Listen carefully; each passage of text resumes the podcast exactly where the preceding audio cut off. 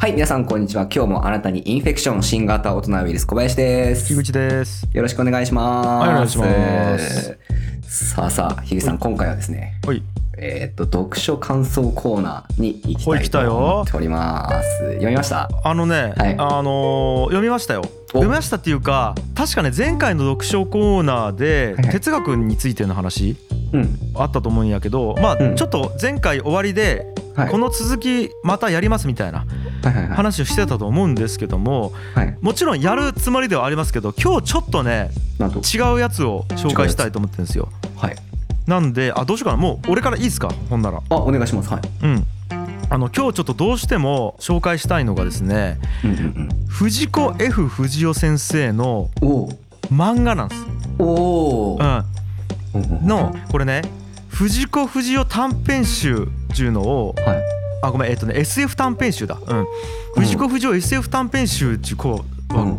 見たことある？ちなみに。いや、ないっすけど、めっちゃ面白そうですね。そうなんあのね、うん。これこの人実はうん。あのまあ、ドラえもんとか21エモンとか忍者ハットリくんとかいろいろあるんやけど、はい。あの実はね短編集っつって1話読み切りのやつをずーっとね書き読んですよ。確かねえっ、とねうんうんうん1969年やねうんうんうんから、えー、と1984年ぐらいまでうん。で合計112本112いってるっすね。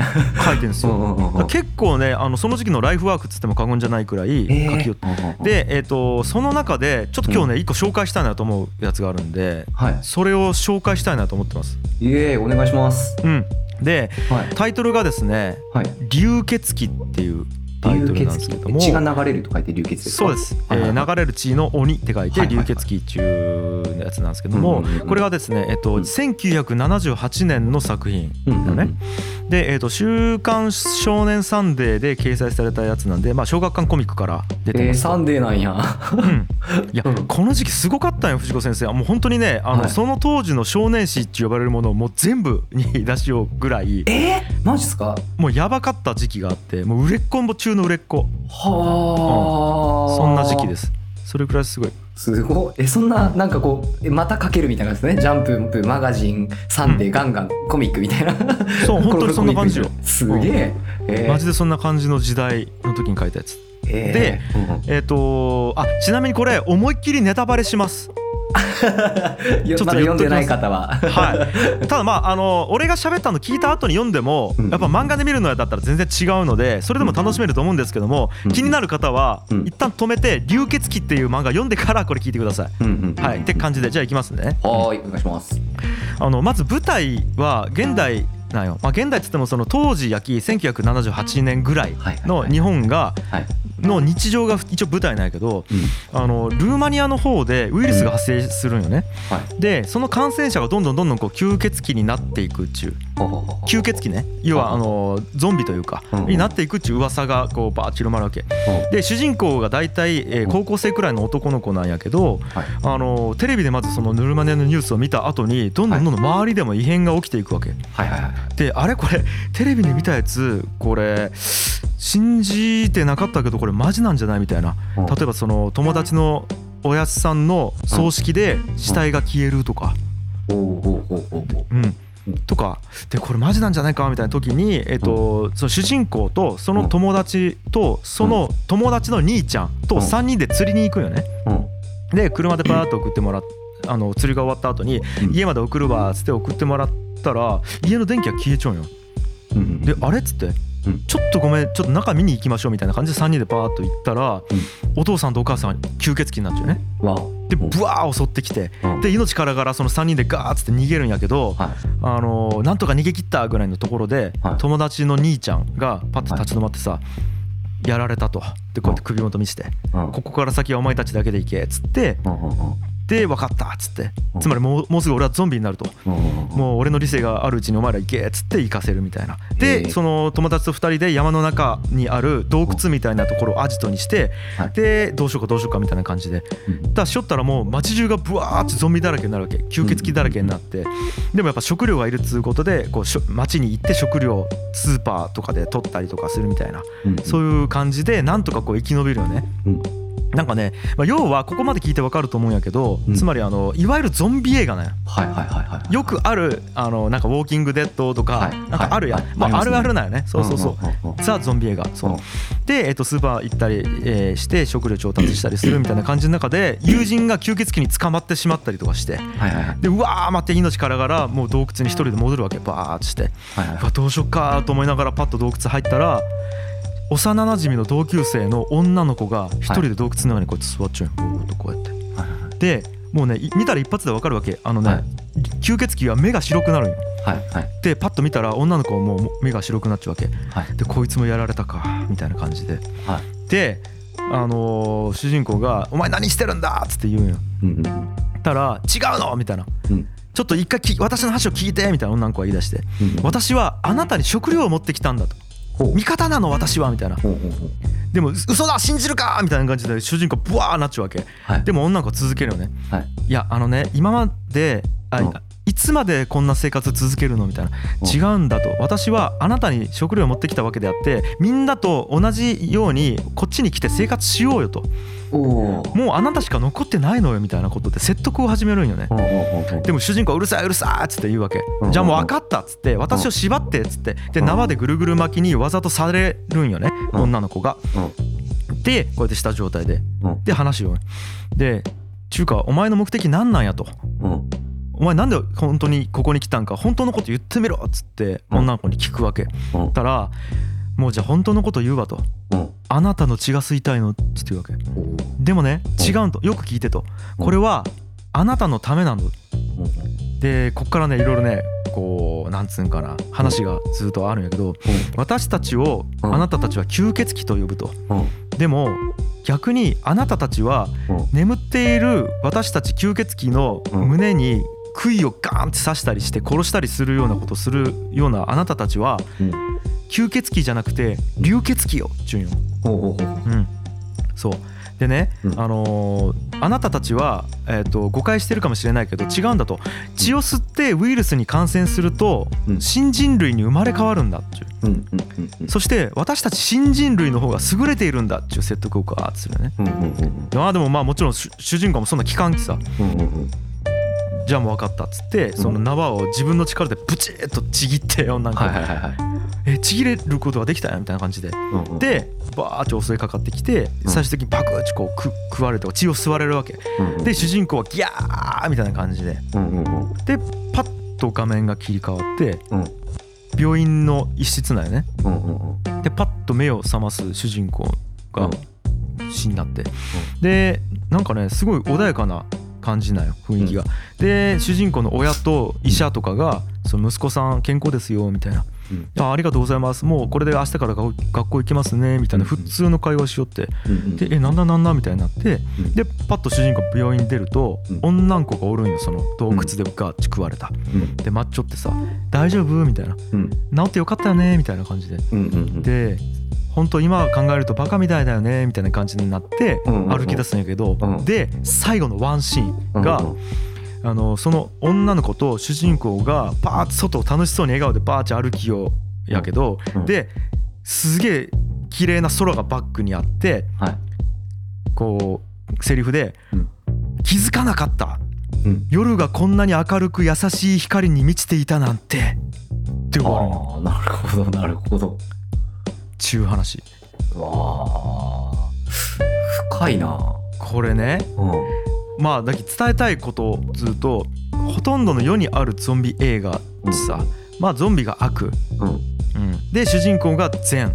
うん。で善と悪の戦いなんよねやっぱり、うんうんでもなんかこうゾンビはゾンビなりにうん。こう思いがあって、うん。で本当はゾンビは幸せやからうんうんうん。旧人類を早く新人類連れてこいと思うんやけど旧人類は反発をしてうんなでじゃあ行ってみたらあれこっちの幸せやみたいな。うんうん。だその結局戦争ってそういうものっていう話だったりするよね。うんうん。うん、でなんかね藤子不二雄先生のその俺が好きな言葉があって、うん。常識をちょっとずつ斜めに見る裏から見るそうするとまるで別のものが見えてきたりして、うん。そういうことが面白いというか怖いというか、ん。SF 世界の材料になりますねっていう言葉があって。うん。つまりなんかね先生っちその当たり前とされている常識っつうのを斜めに見たり裏から見ることによってその物語のヒントを得たりしようよね。うん。これまさにそうでで普通にそのゾンビ映画とかを見て多分先生がこれ裏から見たらどうなるやろうっつって多分ゾンビ側から見たんよね、うんただゾンビ側からの視点で言うと本当に幸せなんだからこっちに来てっちゅうストーリーにしたらどうやろうっつって多分作ったうんうんとかあとはなんかこうよくね言われることなんやけどうんはい。正義の反対ははい。悪じゃないと。別の正義だっちゅう言葉あると思うんやけど。ああなるほど。うんうん。うんなんかね多分そういうメッセージも込められちゃうなっつう。そうですよね。うんうんうん。なんかそんな感じなんです。確かに。あー深いな。いい話ですね。うん。えこれをね1978年にねうん。漫画で少年誌に書いたっつうのがえうん。俺の中では衝撃的やったっちゅうね。確かにっすね。すげえな結構ね先生。うん。すごいやろ。でうん。藤子先生こういう作品結構あってはい。あの例えば「スター・ウォーズ」をうんあのえスコア「スター・ウォーズ」わかる？はいなんとなく。スター・ウォーズってさ、まあ、そのルーク・スカイウォーカーが主人公やん。はい。で敵が帝国なんよね。はいはい。あのダース・ベイター率いる帝国なんやけど、うん。ストームトルーパーっていうのがその敵の兵隊なんよ。ああの白い白いそうそうそうそうあいつのはい兵士。あいつをバンバン殺していくやん。はいはいでもこれがあの、はい。スター・ウォーズのそのストームトゥルーパー目線で見た時のはいはいはい話とかもあるわけ なるほどなるほど。これ面白いよ。うんうんうん。それを大日本帝国のうん特攻隊うんうんうんにダブらせてうんうんうん。そのストームトゥルーパーがこう赤髪が来てさ で敵国に突っ込んでいくみたいあなーなるほどなるほど。でその家族は泣きながらこう頑張れっつってうんうん。送るみたいな話があったりとか。で結構ねそういう視点を変えることで物語あるんですよ。確かにですね。ええうん。ああそうそうもうそのだすごいですね。そのその時代にそれっていうのが。あでもそのもともとやっぱそういう目線ってあったんですかねその前からも。どうなんかねあったんじゃない、あだけどその藤子先生にこ関わらずやろ、うんうんうんうんうん。でもね俺がすげえと思ったのは、漫画でうんこのなんつうんかなエンタメという服を着せてうん。これができてるっていうのがすげえなと思ったよね。うん。うん、なんかこう道徳の授業をやったらうん教えられるはずなんよ。うんうんうんだからいいかいと,、えー、と相手にも文脈があってストーリーがあって立場があって価値観があって違うんですよっていうのは道徳の授業で先生が教えることはできたとしてもさうんうん。これ別に親や先生から読めと言われた教科書じゃないわけよ。はいはいはいはい。漫画なんよ。うんその中で子供たちが自然とその何て言うかなこう問題提起を受けて考える材料にさせていると思うよねこれね。うんうんそこがやっぱね漫画家すげえなっつうか藤子先生すげえなっつう。いや確かに。本当っすね。でした。うん。いい教育ツールだ。マジでそうと思う。うんうんうんうん。だから俺やっぱね教育とかに必要なもんじゃやっぱエンタメと思っちゃうき、なるほどなるほどなるほど。うん。確かにそうですね。楽しい方が響くっすもんね単純に。そうなんそうなんよ自主性がね。うんうんうんうんうんわあいいなちょっといろいろ興味出ちゃったっすね。短編集読んでみたいな、いや読んでほしいです。でねなんでね、はい。僕が、うん。あのこれ紹介したかというと俺実はこの間、うん。違うポッドキャスト番組にゲスト収録で呼ばれて、はい。そこで全く同じ話させてもらったんよ。あの、うん。少し不思議ナイトっていう番組があるんですけどそれは藤子先生のうん。ことを、うん。とかあと藤子先生の番作品を紹介する番組なんやけど、うん。そこにゲストと呼ばれてこの話したんやけどさなんかこう俺の中ではすごいこううまくいかんかってうんあの同じ話もう一回させてもらいたいなと思って。やり直し。リベンジ。リベンジですね。OK はい。です OK です。わあでもいいですね。なんか多分ちょっとこれは興味持ってくれそうな人も多いんじゃないですかね。はい。ぜひぜひ見てください。じゃあ小林のターンに行ってみていいですか？はいよ。はい、えー、と僕はですねまあなんかいろいろ読みた読んでみたい本があった中でちょっと、あのー僕が今回手をつけたやつがですね「えー昭和天皇独白録」とおいうやつ。お ごつそうやね、はいえーとまあ、昭和天皇が、えー、と独り言まあ独り言とかあの独白ですね、えー、と一人で、えー、と白いと書いて独白ええええ。自白の独白みたいな感じですね。独白録というやつですね、うん。を読んでみましたよと。うん。でこれですね。これどんな本かというと,、えーと1995年に初版が出てるかな？と思うんですけど、うえー、と塩谷さん塩谷さんかな、まあ、塩谷さんだと思うんですけど、うん。っていう方が、えーとさ最後編纂をしてて、えー、と流れ的にはですねあのん。昭和天皇が生きてるうちに、あのーまあ、その側近だった人たちとかがぶっちゃけ戦争が起こったじゃないですか。第二次世界大戦のあの辺の時ってそのどんな感じだったんですか？っていうのをなんかインタビューしてその記録をまとめた。でその記録をまとめたやつが、えーっとまあ、当時日本の国内では発表されずに、えーっとアメリカにいたその日本大使館かな？の人かなんかにこう渡されてたらしいんですよね。はいはい。寺崎さんという方でその娘さんのが、えーっとお父さんの遺品を、えーっと探してた時あ整理してた時に出てきたということらしいんですよね。マリコ・寺崎ミラーさんという方がそのうん。記録を持ってて。でそれ、あこれはなんか貴重なもんなんじゃないの？っていうことになって、まあ、その日本の国内に戻ってきてその塩谷さんということが最終的に1995年に、えーと編集して出した本とへいうようなえ感じでございます。はいはい。でこれですねちょっとなんでこれ手つけたかっていうあの背景だけパパッと喋っていいですか？はい。えっとですねいつだったかな？どなんかちょっと昔なんですけどえっと、俺世界で有名な日本人トップ3みたいな、まあ、なんかはい。調べたことあるんですよね、はいはい。そしたら、えっと、1位か2位ぐらいに「ヒロヒト」って書いてあったんですよ。うん。でヒロヒトってなんだと思って検索したら昭和天皇のことで、ああああなるほどねってなって、まあそりゃそうだ。うそうんそうなんです。で、うん。それなんでって言ったらえーっとどうもですねあのなんかヒトラーと二大巨頭みたいにして語られてるところがあるっぽいんですよね。うん。でえーって思ったんですよ。で実際そのその時ネットで調べた情報なんでそんなになんかまあ要はあれですよ。こう世界で有名な実は日本人5000みたいなやつとかをこういろいろ見ていった中で出てきたっていうだけなんで、どんだけ正確な情報かは分かんないんですけど、えなんか昭和天皇ってヒトラーみたいな感じやったんかとかちょっとあるじゃないですか。はいはいはい。えーとか思ってはい。でそれ結構前の話で。でなんかっすねなんかこういろいろ調べてた時になんかふと思ったんですよね。うん。そのあそうだ愛知トリエンナーレの話があったんだ。うん。なんか愛知トリエンナーレあったの分かります？なんかあの、はいあったね。あでなんか慰安婦のなんかそうそうそうそう事件か。慰安婦像を展示したりとか、はいはいはい。あの昭和天皇の、えっと、肖像画が燃やして踏みつけられるっていう映像が入ってる映画が展示されてるってことでなんか問題になったみたいなところがあったんですね。でやっぱそういうとこって大騒ぎすんだなと思って調べたみたいなところから入っていってですね、うん。まあ、よくよく考えると昭和天皇って昭和が終わるまでずっと生きてたわけじゃないですか。で天皇だったわけじゃないですか。うん。でよく考えたら、まあ、ヒトラーみたいな人だったらそんなことさせてもらえんよなってまず思ったんですよ。うんうん。だからあなんかどういう風な認識なんだろうって思ってでその愛知トリエンナーレに出してた、えーとうん。その昭和天皇の映画っていうのもこれ結構なんかめちゃくちゃ物議かましてたんでうん。実際に俺見てみたんですよその映画。うん。でなんかあのーまあまあ確かにその写真を燃やされたりとか踏みつけられたりしてるんですけど、うん。なんかまあそんな言うほどかみたいなのもちょっとあったりとかしてうん。で実際じゃあこれ作った人どういう思いでこれ作ったんやろとかそういうのも調べていったんですよね。うんでそしたらその人的には、えっと自分の世代とか自分の父親世代っていうのが、えっといわゆるその天皇制みたいな。で天皇を神とするなんかそういうその教育に洗脳されてたと。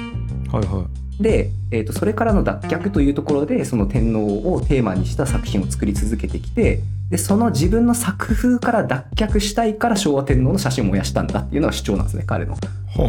でで実際に俺もその人の経歴見てみたんですけど確かにそんな感じなんですよ。でお父さんがバチバチそのなんか天皇信者でみたいななんか感じでそれが嫌だったみたいなあの話なんですよね。うんうん。でなんかそういう話を見ていった時にあれ？昭和天皇って実際どういう人？ってなって調べていったところこの本にたどり着いたみたいななるほどね。感じでございます。まあ本人の言葉があるんだとそれ聞くのが一番早いなと思って。はいはいはい。で、えっとこの昭和天皇と格録っていうのはどういう本かっていうとですね、はい。えっとその要はまあ太平洋戦争起こる前から、えっと終わるまでぐらいえーのことについて、えっとあの時あの実際内情どんな感じだったんですか？とかその時天皇はどういうふうに言ったんですか？みたいなやつがかなりこうインタビューとして、えっとまとまってて。でそれをほぼまあ原文通りに載せてるっていうような本なんですよね。うんうん。で、えっと で感想としてはですね、うん。最初に感想から言っちゃうんですけど、うん。なんかあの金八先生の見てるみたいな感じだったんですよ。えー、どういうこと？マジでどういうこと？になるでしょう。え？これこれ面白くてなんか、うん。まあ、俺のその感想の一個が「金八先生みたいや」っていうのが一個と、もう一個が「あ立憲君主制ってこういうことか」みたいなのが2つのちょっと大きな感想なんですよ。えー、全然わからん、うん、ですよね。ちょっとあのパパッと説明していきますね。えーっと、でまあこうインタビューがこうあるんですね。えーっと、まずはそのね対戦のこう遠因について尋ねましたみたいな。でしたら、えっと、いやあの時ねその人種差別ね結構あったんだよみたいな。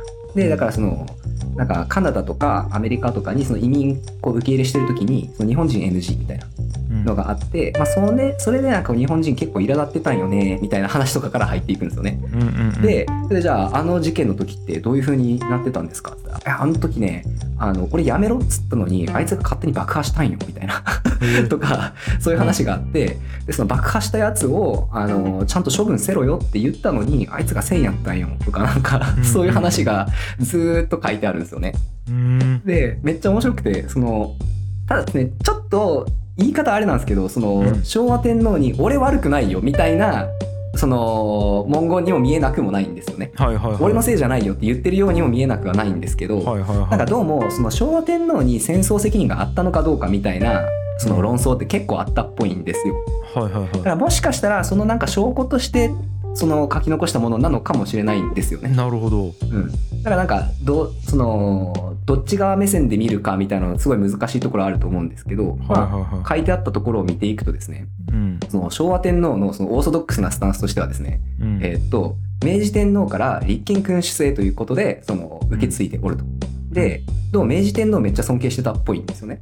うん。で,、えーっとで立憲君主制っていうのは何かあった時のその拒否権と,し、えーっと承認だけするのが君主の役目であとは議会が決めるんだと。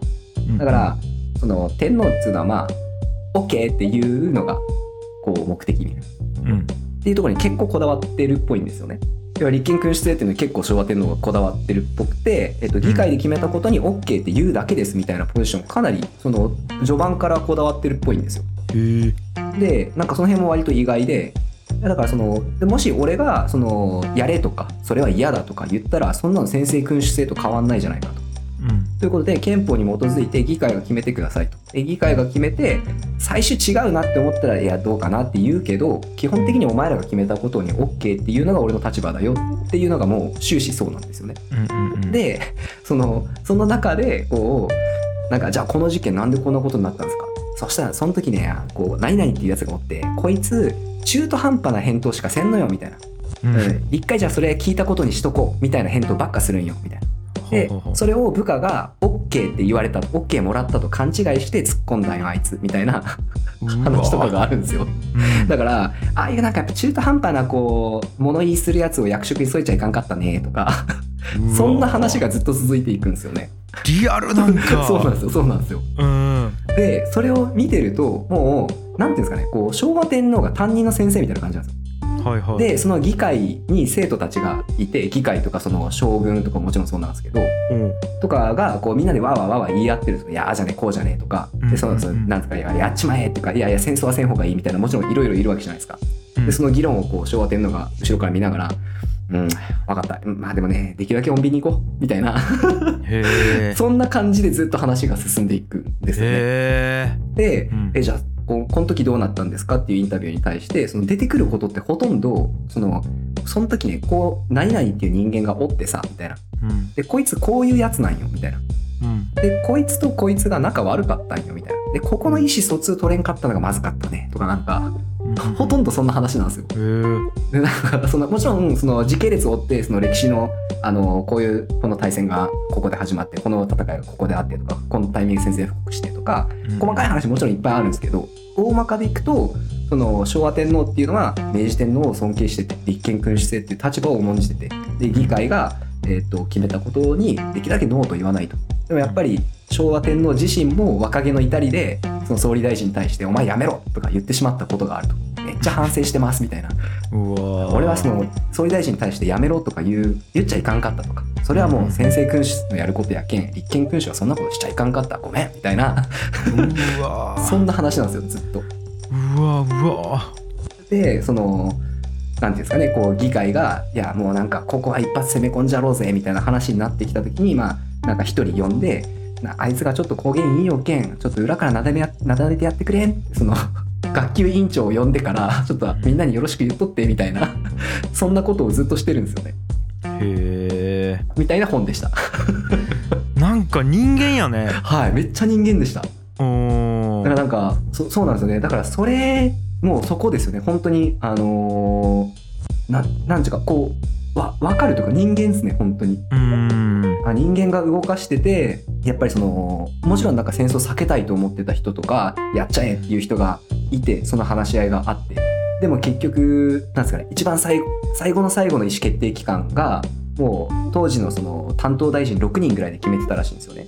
うんでその6人もどうする？みたいな戦争したら負けるかもしれんけどやりたくないよね。っていややっちまえっていうのとこうわーってなってもう話がもうどっちにも転ばんみたいな。ずーっとその6人でわーわーわーわー言い合ってで結局その戦争することになってしまった。で,、でそこに対して昭和天皇が言ってるのがいやあそこに大蔵省の大臣入れてなかったのが間違いやった。みたいな。そんな感じなんですよ。うわはい、そそれですごくトータルとしてはあ立憲君主制ってこういうことなんだみたいな。こうん。うでなんかすごくいいなって思ったんですよ。うん。でだからなんか最終的にその戦争責任がだから担任の先生にあるのかっていう話ですよね。はいはい あっていう話になってたんだってあの思いました。今回、はい、昭和天皇と学これは面白いね。はい。いやなんかさ昭和が終わったのがだき64年か、はい。はいで俺56年生まれやき、うんうんうん。まああんまりリアルタイム知らんわけよね、うんうんうんうん。でそんなんもあってかやけど、うん。もう人間っちゅうさうん。感覚がないよね、うんそうん。の昭和天皇とかに対してさ、うん天皇陛下に対して。うんうん。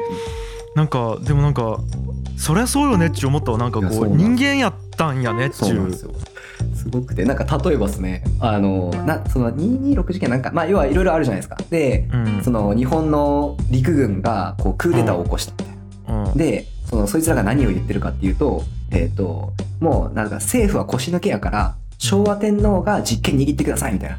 うんだからそのもう俺らがクーデターを起こして昭和天皇に軍はつくんで昭和天皇がもう一人で、えーワンマンで実権振るってやってくださいっつったらもう昭和天皇切れるんですねそれに対して。ふざけんなうん。みたいな。立憲君主って言いよろうがみたいな。とかそんな感じやったりとかうん。あとなんすかねそのじゃあアメリカに対して真珠湾攻撃仕掛けるってなった時にその、ななる直前ぐらいかなガンってうん。その会議をする前に昭和天皇が一つのこう詩を読むんですよ。うん。そのでその詩は明治天皇が読んだ詩であの、うんまあ、海の向こうの、えー、と人たちもみんなその兄弟腹まあ同じ腹からっていう言葉を使ってみんな兄弟と思ってるけどやっぱり波風っていうのはどうしても立ってしまうよねっていうようなこうどうにかならんのかなその世の中っていうような詩を読んでると。でそれをこうなんですかねそろそろ宣戦布告するかみたいな時にこう会議の場でまずそれを読み上げて「お前ら今言ったことをよく肝に銘じて今から会議せろよ」って。言ったらうん。こうやっぱこう戦争したい派の人とかが何も言えんくなるとか。うん。なんかそんな感じやったらしいんですよね。へえ、ね金八先生っぽいでしょなんか。いやいやいや金八先生っぽいかは知らんけど。ちょっと学園ものっぽくないですか？なんかこう。って言ったらまずいのかな？うん、なんか、うんあもう分かる分かる雰囲気はね、うん。まあ、まずくはないやろ別に、うん。なんか担任の先生がいてそのみんなに決めさせて、でうん。いや俺はそうじゃないと思うけどなって思ったりとかもしながらでもお前が、うん。お前らが決めたことは尊重するよ。責任は俺が持つよみたいな感じで終始やってたような、はい、状態っぽいですね。なるほどね。めっちゃ人間やったっすね。はいはいはい。でもなんかそれっち多分意図的にそういう人間っぽい部分は隠そうとしてきたんやろうなって感じはするよね。うーん。どうなんかな？なんかこう本当に全て正しいことしか言わないその全知全能の人みたいなさ。うんうんうんそういうイメージであらなければいけないみたいなことが多分周りがねうんうんうんうん。多分そう仕立てた部分もあるんじゃないかなとも思うような。ねうんなんかそれに付随してですね、まあ、この本の中には書いてなかったことなんですけど、えー、とうん。調べていったらですね、えー、と昭和天皇は確かもともと海軍かな、えー、とその軍に一回所属してるんですよね。うん。でえっ、とっていうか天皇の皇太子ってその軍に一回所属する義務みたいのが決まりがあったっぽいんですよ。うんうん。その時はですね。でなんかその時とかにそのなんですかねこう軍隊でこう、うん要は皇太子を守れみたいな近衛兵みたいなのがいるわけじゃないですか。でそれに対して上官がそのお前らの夢は何だみたいな天皇のために死ぬことですみたいなのをこうさせてたらしいんですよね。はいはいはいだからどっちかっていうと周りがそのそういうふうにその要は軍をまとめ上げるために使ってたっぽい。はいはいはいで昭和天皇としてはなんかそのどうも逆にそれに悩む青年時代を送ってたっぽいんですよね。そうね。俺も人間なんだけどみたいな。うんうんうん。感じっぽいですね。なるほどね、うん。いや面白いわ。う、ん。なんかこれいろんなところであるなと思うよって、うんうん例えばね今今だと総理大臣とかさ、うんうんうんうん。で今やと何？その県の知事とか。うんうんで社長レベルでもそうと思うんやけどさ、うん。やっぱこう弱み見せんでよっちやっぱ思ってしまう人たちちおるわけで。うん。うんなんかさ会社の社長とかが弱み見せれるようになってきたのち結構ここ数十年の話と思って。なるほど。つまりなんかこう天皇陛下以外にも、トップの人はこうあるべきみたいなものってすげえ強かったんじゃないかなと思うであー確かに確かにそうかも。うん。うん例えばさ今やったらさ、うん。そう普通にツイッターとかでさ社長のなんか生の意見が誰でも見れてさ、うん。社員どころか世間全員が見れるわけよ社長とかがの意見値で俺こう思うんやけどとかさでなんか全然違うことちょっと言ったりさやべマジ無事とかさこれこの辺経営どうしていいかわからんとかさ、うんうん。そんなんも言ったら言えちゃうわけや。確かに。でもさ多分やけどそれまでの時代ってこう組織の中の人から見るとうんうん社長はでーんと構えてもらいたいしうん迷ったりせんでよみたいなさうんうん価値観すげえあったんじゃないかなと思ってて。うんそれの最たるもんなんじゃない？天皇陛下は。そうかも。そうかもなだけどなんかあの時間違っちゃったとかマジで言わんでほしいみたいな。うん。なるほどっすね。なるほどっすね。ああ、うん。確かにな。確かに。あでもそのそんな感じのこともやっぱ書いてあったっすね。あマジ？うん。なんか結局その多分どっちかっていうとその昭和天皇のこの書かれてる内容とかその俺が調べたから、ところによるといやもうちょい人間でいいんじゃない？っていうふうに思ってたっぽいんですけどうんうんうん。やっぱりその俺が言うとみんな100%従っちゃうからなかなか言えないとかやっぱそういうのも書いてありましたね。そうね。あとですねちょっとうん。本題ではないんですけどこの本の中であのおもろかったなっていうポイントがあと2つあってですね。おうおう。で1個があの古い漢字使ってあったりとかするんでうん。あのちょっと面白いことがいろいろあるんですよ。で、はい。えっと、例えばその漢字の勉強になったなってめっちゃ思うところがあって、あの例えば何々することができるだけの力ってあるじゃないですか。うんうんうん。あれの何々することができるだけっていうのが身の丈の丈の漢字を使ってあるんですよね。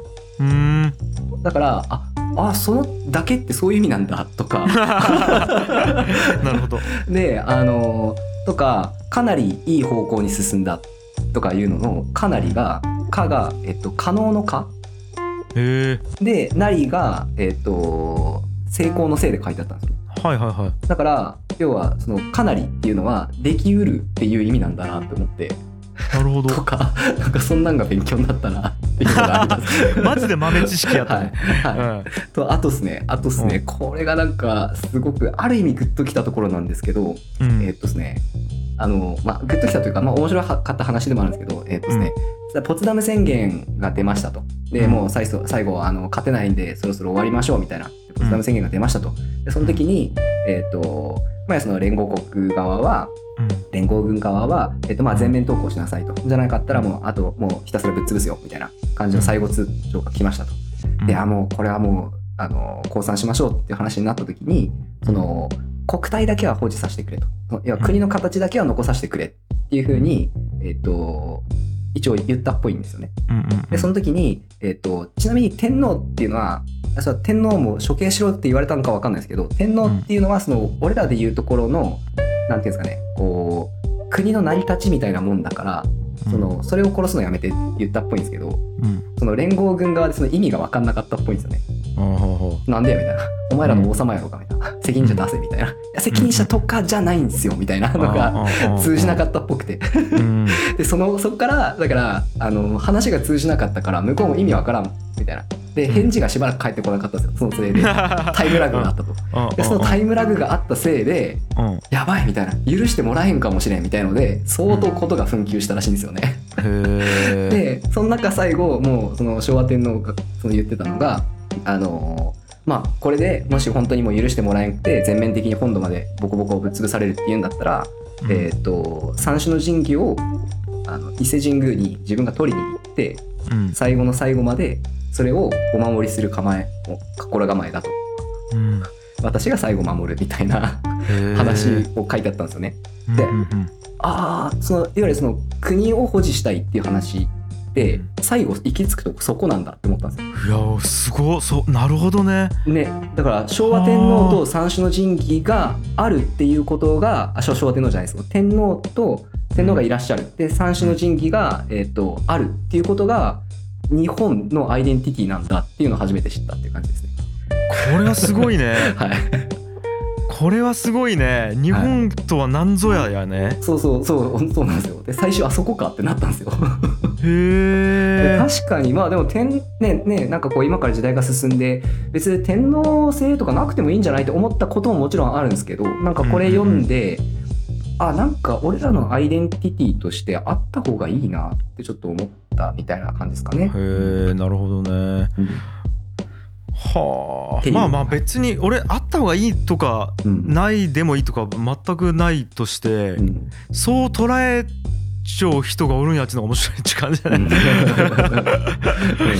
ん。なるほどね。だってねアメリカとかって全然ないわけやんそれが。ないでしょうね。だってあれ移民の国やきさ。うんうんうんでもともとねあの開拓民しかおらんところで国が起きてみたいなところでさ、うんうん。なんか全然国の起こりが違うなっつうなんかだけ国の実態とか起こりっちゅうことをどう捉えるかっつうのが全然違うんやなっつ思ったな。うんうんうん。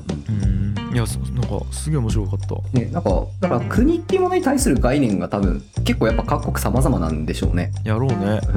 でそれで言ったらさあの例えばモンゴルの遊牧民とかっち土地じゃないもんね、ううそうでしたね。うんうんうんうんなんかもうく国とは何ぞやっつうのうんうん。がうんいやまあまあうん面白いねっていう話だねね、面白かったですね。最後うんね、えっ、とさ壊滅させられるとしても国体だけは保持したいと。で、はい それができないんであれば、最後えっ、と最後の最後まで昭和天皇が三種の神器を持って、えっ、とそのね殺される瞬間まで戦いますよと守りますよと。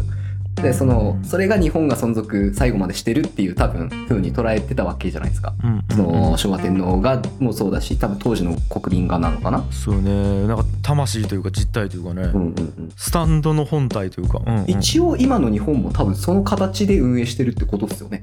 ちゅうことやろ。うん、っていうの初めて知って。すごいね。おわすげえってなったっす。知らんかったね。はい、あうんなんか面白かったですね。はい、はい。ていうやつでございました。はい。いや面白かったです。はい、今回の読書感想の、えーコーナーは以上とはいう形になります。えーとはい。はい、じゃあちょっと長くなりましたが、えーここまでですね。はい、はいよ。ありがとうございました。はいだーす